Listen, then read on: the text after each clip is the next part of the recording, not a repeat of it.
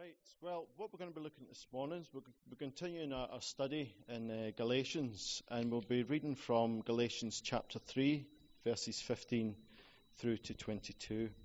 If you've got one of the church Bibles, you'll find it on page 1170. It's Galatians chapter 3, and reading verses 15 through to 22. And I think the, the passage will come up on screen as well the law and the promise. It reads Brothers and sisters, let me take an example from everyday life. Just as no one can set aside or add to a human covenant that has been duly established, so it is in this case.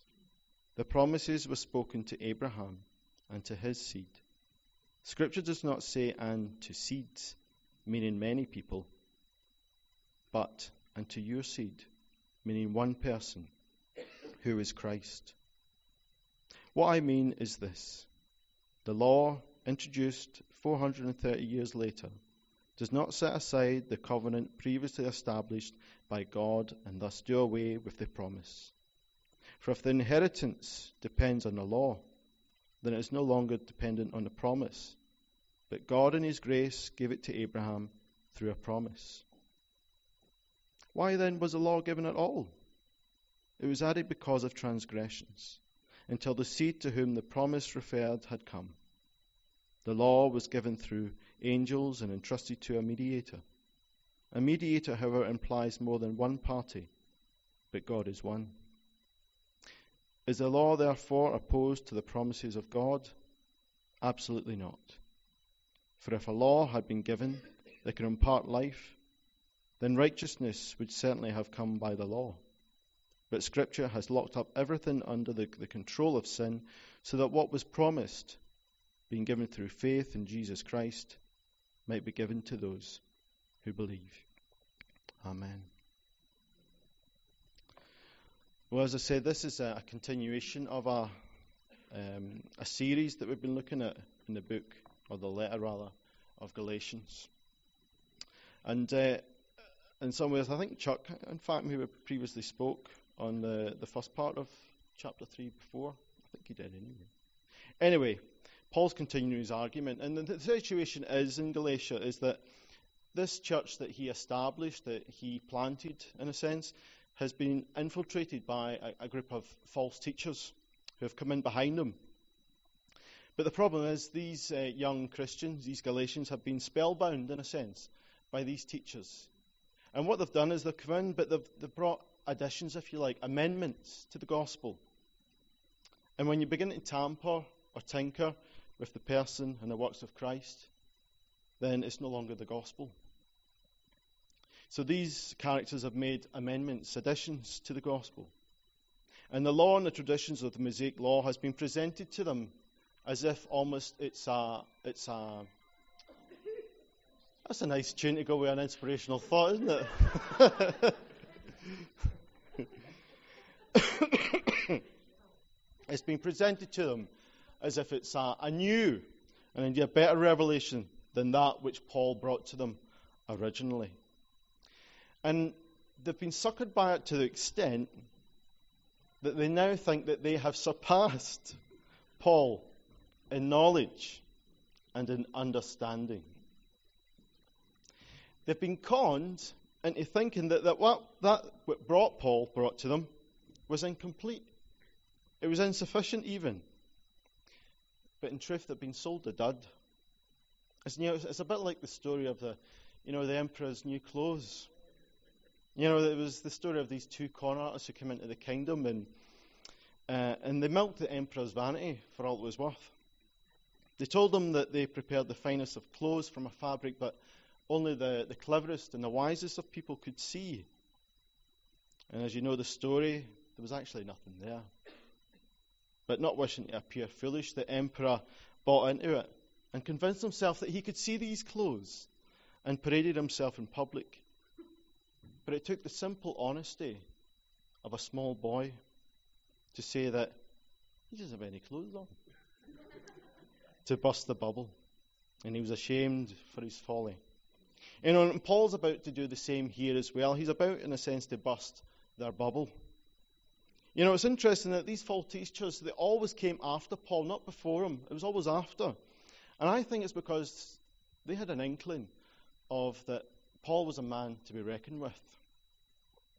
You know, unlike these Galatians, because when you think about it, they really had no comprehension of who Paul was, who he was, where he came from, where he'd been in life. He was formerly a Jew amongst Jews. He was of the highest order and caliber in terms of his zeal for the law, the traditions, the rich heritage of his ethnicity. ethnicity. He was indeed a Jew among Jews. And he tells himself that he was advancing in Judaism beyond many of his contemporaries. That he sat at the feet of Gamaliel, who was like the, the most respected and prodigious Pharisee teacher of all time. Paul was such a zealot of Judaism that he would have put these characters to shame. So, where these Galatians are now going, Paul has already been there. He knows the lay of the land. He's walked it a thousand times before. He knows every undulation, every crevice, every rock, every shrub and root of the law.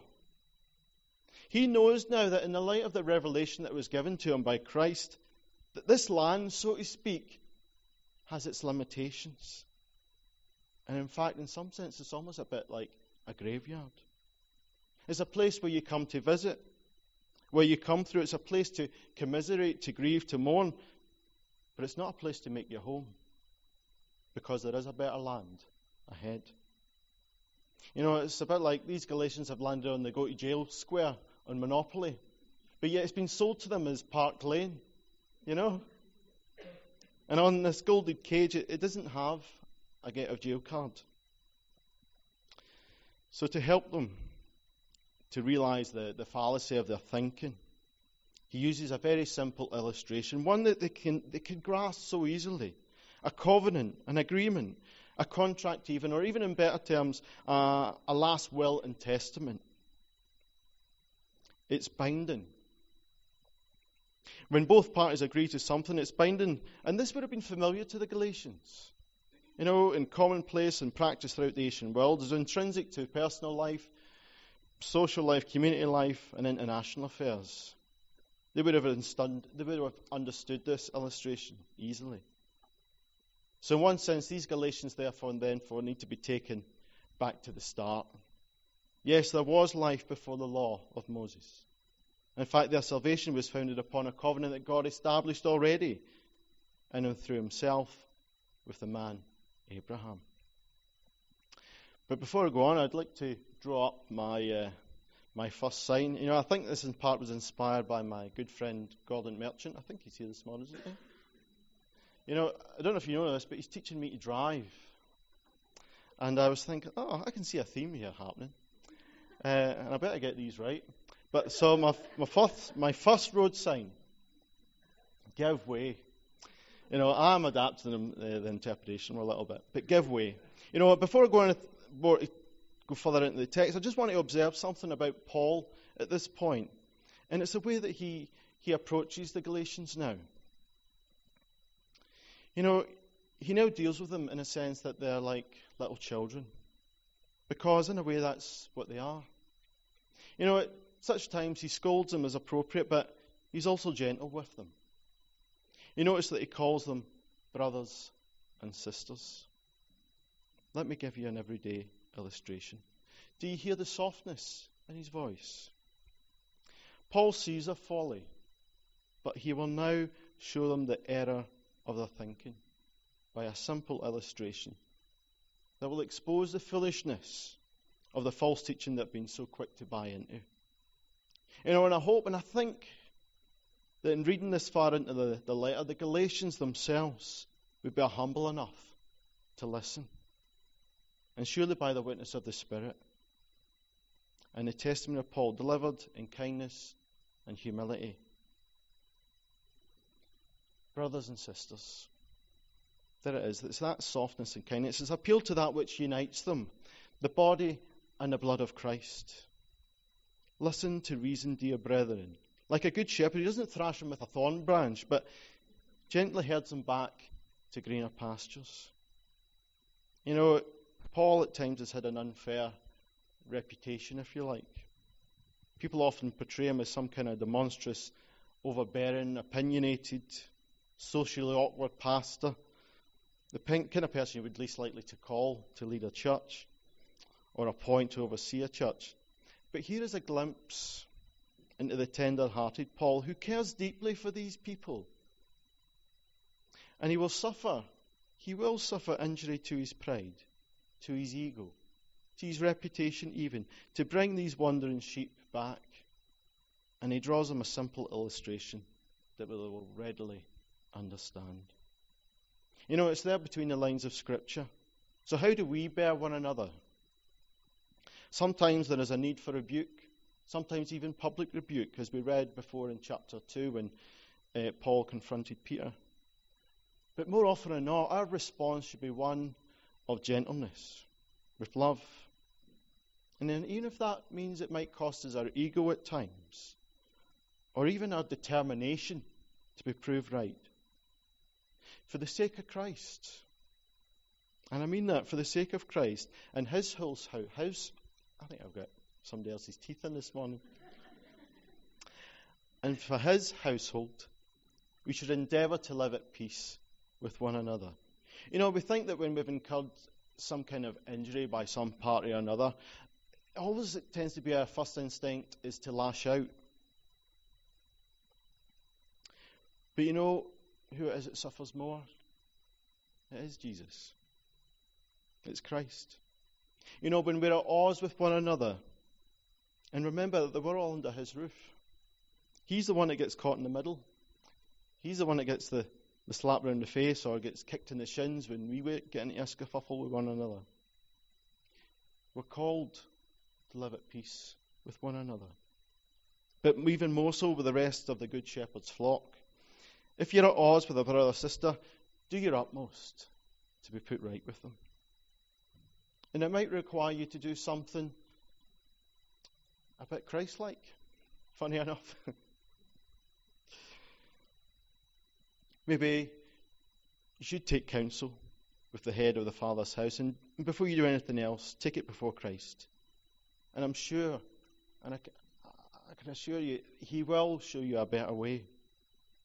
Ask Him to help you take the first course. Don't wait in a, like a standoff position. You know, in a sense, this might seem like a slight deviation from the text, but I think it's important to read as much the spirit of the text as it is the words that are in it. So, just as the, the sign says, be courteous to one another, build, encourage, and correct one another in love. I want to move on now and start getting into the rest of the passage. And I want to look at verse 16 and that allusion to that idea of a, of a covenant, a human covenant, or will, as it's now attributed to the covenant that was established between God and Abraham. In verse 16 again, it reads, The promises were spoken to Abraham and to his seed. Scripture does not say, and to seeds, meaning many people, but and to your seed, meaning one person, who is Christ. My next uh, road sign reads Right of way. I'm getting good at this. The way of faith has always had the right of way. You know, and here Paul draws, and again into these passages, the colossal figure of Abraham, the father indeed of a nation. You know, the very building blocks which the Israelite nation was founded upon. But here is the interesting thing that Abraham preceded the law. Well, how can that be? The covenant that was established between God and Abraham was binding. And therefore, how was righteousness then credited to Abraham? Well, you will read it in Genesis 15, verse 6. Abraham believed the Lord, and he credited it him as righteousness. It was because of his faith, because he believed God, not in a, an intellectual assent, but he really trusted God. And God saw that and credited it to him as being righteous. Simple as that. No, there was no covenant in sense of the law. It was a promise by God Himself to Abraham based on faith. There were no lawful preconditions or traditions or observances or ceremonial acts. The condition was that Abraham believed. You know, and what a relief that is, you know, because when you consider the patriarchs, Abraham, Isaac, Jacob, none of them were an example of moral decency. None of them were, because they all had their flaws. Abraham, Isaac, and Jacob. It's interesting when you consider that Paul takes the word seed and applies it in a singular term as opposed to a plural. And as Paul says himself, the seed of Abraham, as far as Paul is concerned, is a direct reference to the person and the coming of Christ. And indeed, when you consider as well the genealogy of Jesus, it comes by way of one named individual after another. You know, when you think about Abraham's seed, when you think about um, his firstborn, Ishmael, the promise was not to him. When you think of Isaac's sons, the promise was not accorded to Esau, but to Isaac. The history of the patriarchs is evidence of this. And what then of the 12, 13 tribes of Israel? Well, when the fall came and the exile came, practically 12 to 13 of them disappeared into non existence, leaving only Judah, and in whom only a remnant then survived. Till at last it came by way of faith to a young girl called Mary, highly favored by God. Why? What was her response at the announcement of the angel? I am the Lord's servant. May it be to me as you have said. Faith was, in a sense, the golden thread.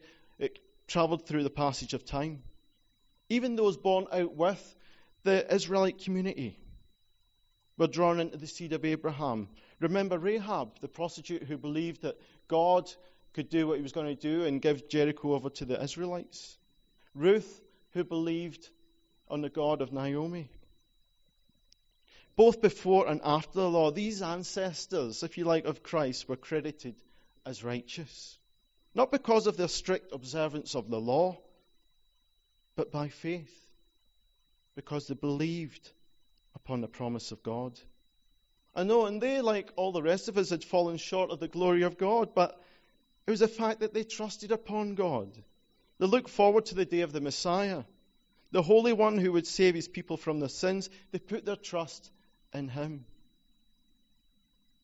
They rested upon the promises that was made to them by God himself that set them apart. If this was the will, the covenant that was duly established by God then, then just as a human covenant cannot be revoked, so it is with God even more so. These additions that are being proposed by these false teachers are being revealed for what they are redundant, a false foundation. The law and all its various observations that were introduced 430 years later does not add or supersede, amend or annul what God has already set in place. It's irrevocable. And what does this mean for us? Well, it means that God is not some kind of arbitrary, random, despot, arbitrary ruler. From the dawn of mankind, he is working his purposes out to redeem us, to save us from sin. It was always God who was the first mover in bringing us closer to himself. He is trustworthy, and he is committed to undoing the wickedness of man and the works of the evil one. And he has never faltered, and he never will fail in that. You know, we can't always discern his ways, but we can be confident of one thing that we can testify with Scripture that all things work for the good of those who love the Lord. So by faith, we can then be confident of our seat at his table. By faith, we can be secure that we will sit with Abraham, we will sit with Isaac, with Jacob, with Rahab, with David, and all those who look forward to the coming of Christ. And indeed, those who have gone before us and who look back to the consummation, consummate, consummation, I really have got false teeth in, I think.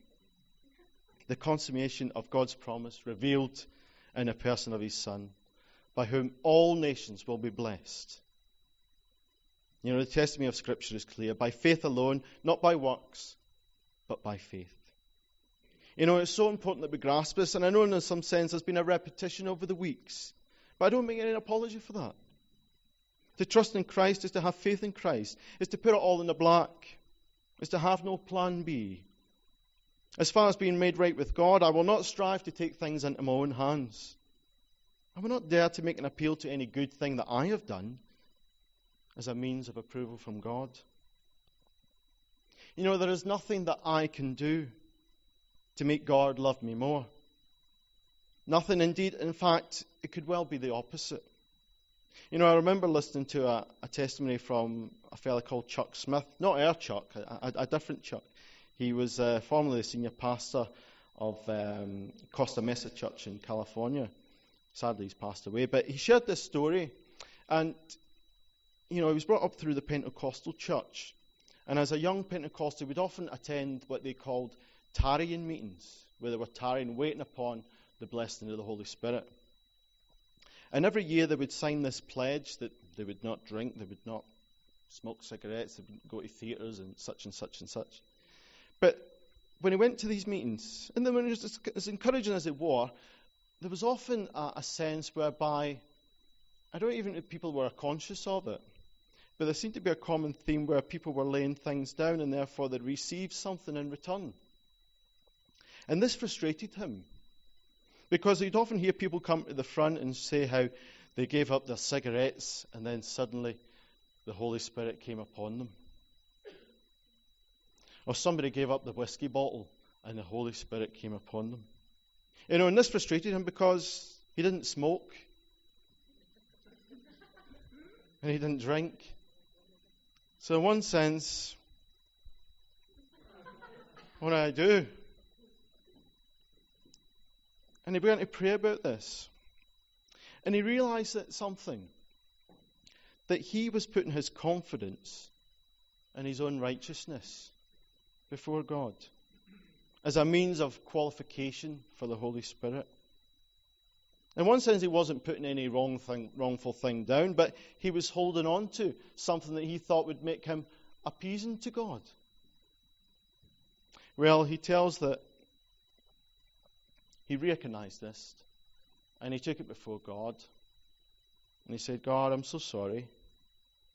I've tried to make myself, I've almost, in a sense, I've tried to improve upon what your son has done. I've tried to make my efforts count for something.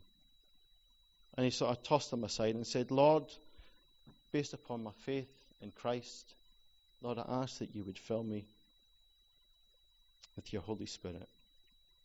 And you know what? God credited it to him as righteousness. And he was filled. He was immediately adopted into the seed of Abraham. You know, when I consider my own kids, Samuel, Isaac, and Kezia, you know, there's nothing that they can do or undo to make me love them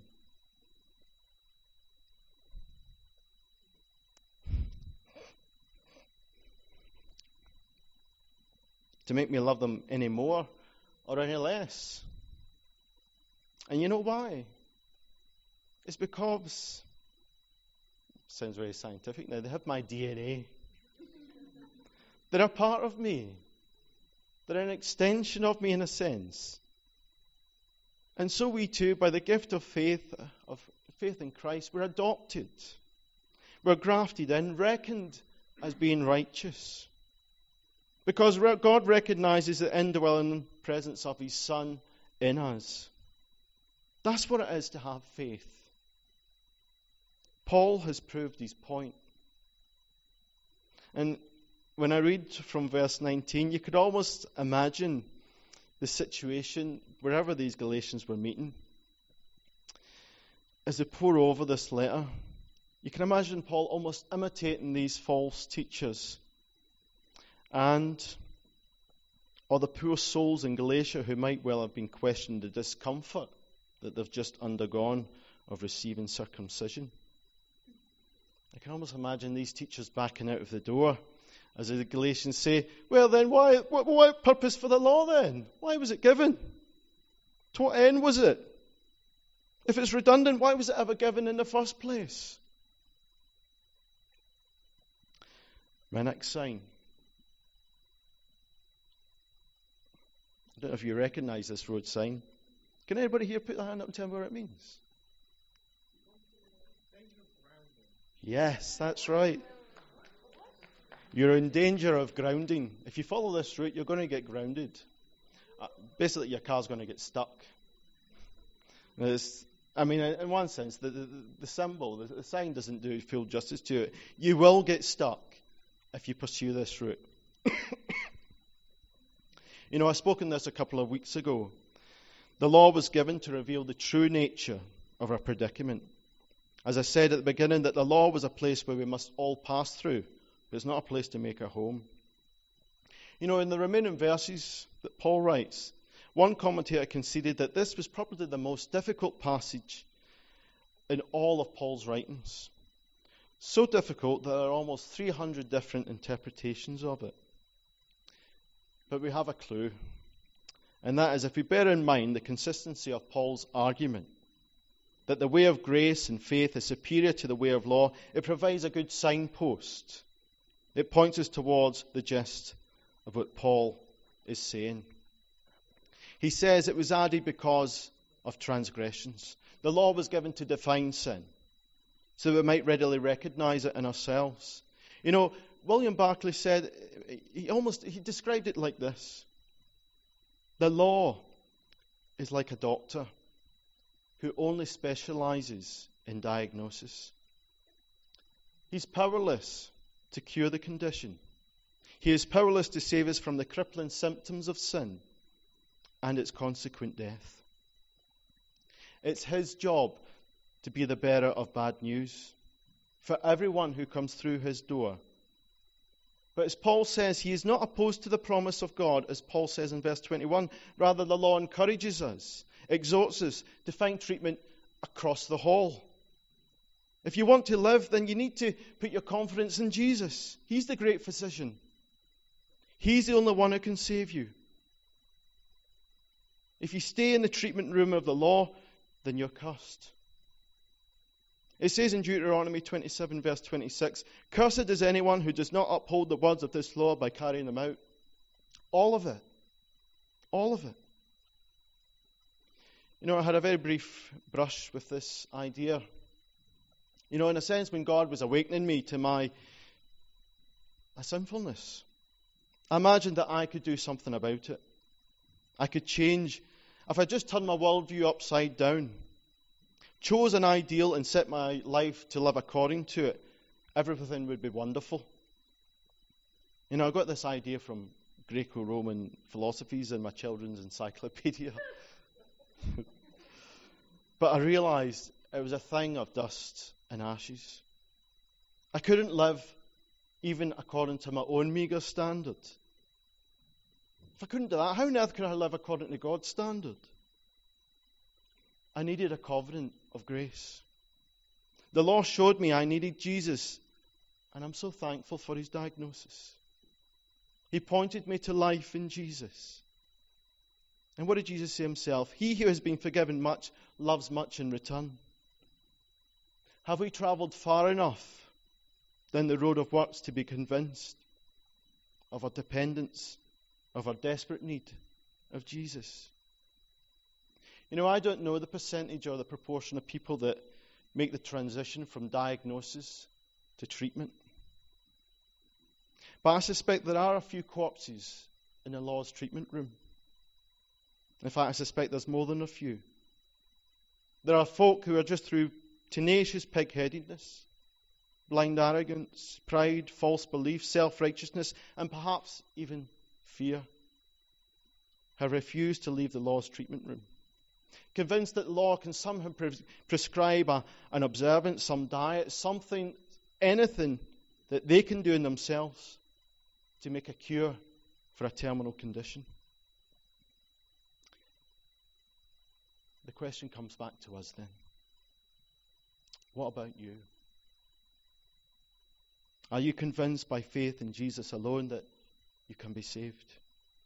Made right with God or is there still some small thing that you're holding on to, clinging to, that's holding you under law? Holding you under the conviction that it all depends on what I can do? I encourage you to lay it down. Because you have nothing to lose, because if that's where you are, then you're already dead in your sin. But by faith, you have everything to gain. Therefore, just as the Holy Spirit says, today, if you hear his voice, do not harden your hearts. Respond in faith. And just by one of an illustration, just to encourage you in this, I don't know if you've ever done this. I don't do it now, I don't think I do it. But I used to do this all the time. You know, when I was walking down Sauchiehall Street or Buchanan Street or Gyle Street or one of the main thoroughfares in, in Glasgow, if I realised that I was walking in the wrong direction, do you know what I would do? Rather than just turn around, which would have been the most simple and clearest thing to do, I would look at my watch to almost to give myself reason and purpose. Oh, I'm late for an appointment. I'm not going to make it. I just have to go back. I was thinking for some reason that the whole world was looking at me. Or I would carry on until I came to a convenient crossing where I could go across the road and double back on the other side of the street. Could I just ask you to confess a moment if you've ever done that? Oh, that makes me feel so much better. it's silly, isn't it? It's so silly. But in such a silly thing like that, we put ourselves through so much inconvenience and grief. Well, I'm going to ask you to do something just now. Could you stand with me?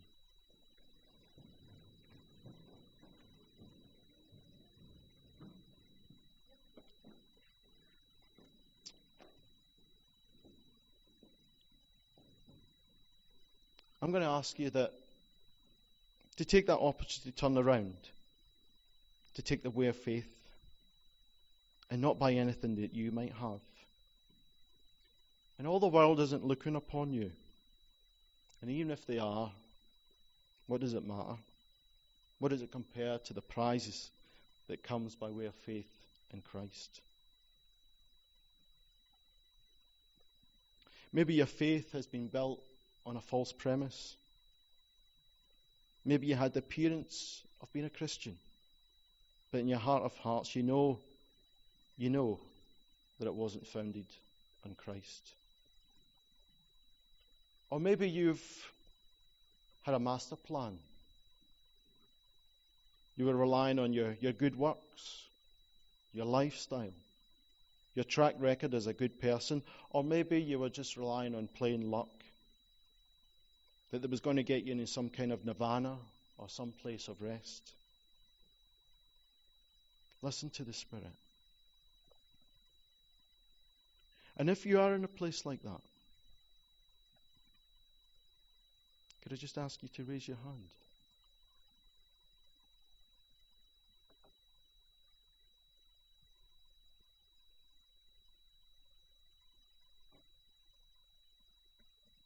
I'm going to pray.